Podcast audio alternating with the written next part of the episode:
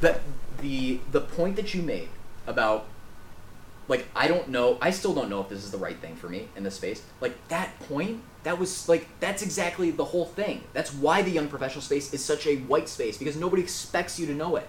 Like the pe- like and the other side of it too is that there's to be people who are like 20, 30, 40 years into their career, maybe C suite, right? They're to get insights about young professionals that they would have never had before. Which is which means that you're not only providing value to people who are in high school, going into college, college going into young professional, young professionals who are still figuring it out, but also every level above because they don't know how an associate or a senior associate thinks and it changes from each generation, right? Millennial is different from Gen Y, Gen X, so it's it's giving insights to like the entire you know kind of um, vertical of people who who are who are in different positions and in different industries, right? Like somebody might be like somebody might be an accountant at you know at, at you know a an accounting firm but they and they're putting out one of these like young professional videos but then there might be like a financial services person who like needs help with some accounting services and now you're easily you're creating an opportunity just by telling your story regardless of whether or not it's you know to work out or if it's accurate or if it's you being an expert in your space which nobody again nobody expects that but they might see that and it creates an, a business development opportunity for you to be able to sell work right?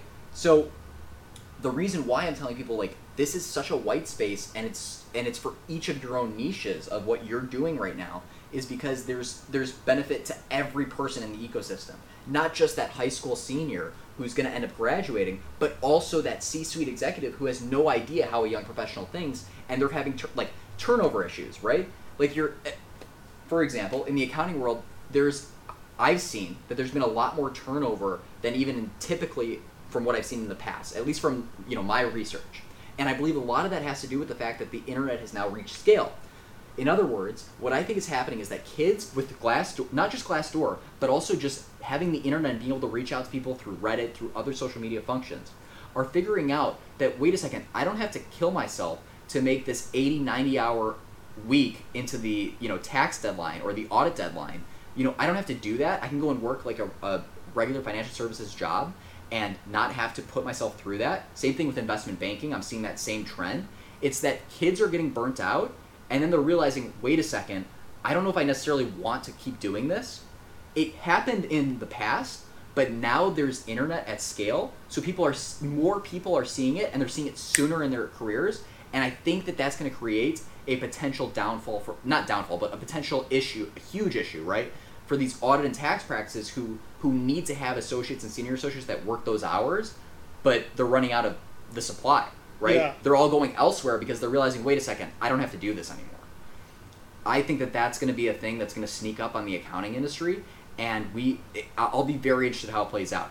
The the one thing, the saving grace might be a financial meltdown. And, and, and, and I say that it's funny, right? Like, yeah. why would a, an accounting firm or a financial services firm wish for a meltdown?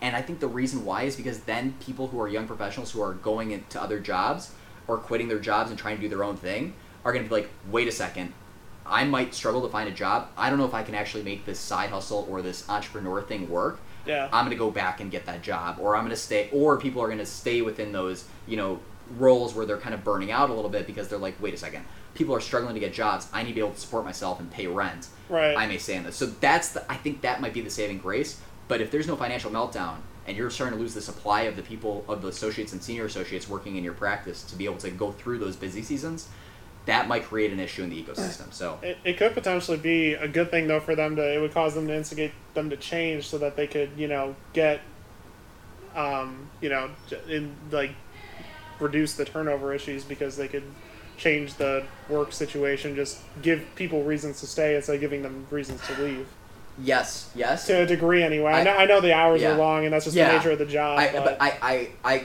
see I, I thought the same i mean that's that's like a reasonable thing to think yeah I'm wondering, and I don't know this for a fact, but like from from talking to people at different firms, right? Both you know, big four and outside of the big four. From talking to them, it seems like their managers and senior managers still think that this is the, like it's the norm technically because it always happens. There's always yeah. that turnover of kids who get burnt out and don't want to keep working. Yeah. Problem is that I think that they think it's typical, and the reality is it's not as typical as it was because now there's internet at scale. Yeah. People are seeing this in such a in the masses, right? Seeing this happen, and so it's it's different. And by the time that they recognize that trend, my concern is that it'll be already be too late. People will be like, tax or audit, you know, screw that. I'm not going to put myself through something like that. And and I don't know if the same thing's going to happen with investment banking because I don't know that industry as well. I don't I'm not I don't have as much ground level data, but I'm also seeing the early signs of that too. I don't know if it's going to happen. I think that a financial meltdown is going to be a huge incentive for people to stay in those jobs. But if a financial meltdown does, doesn't happen and they keep losing the supply of these kids, what are they going to do?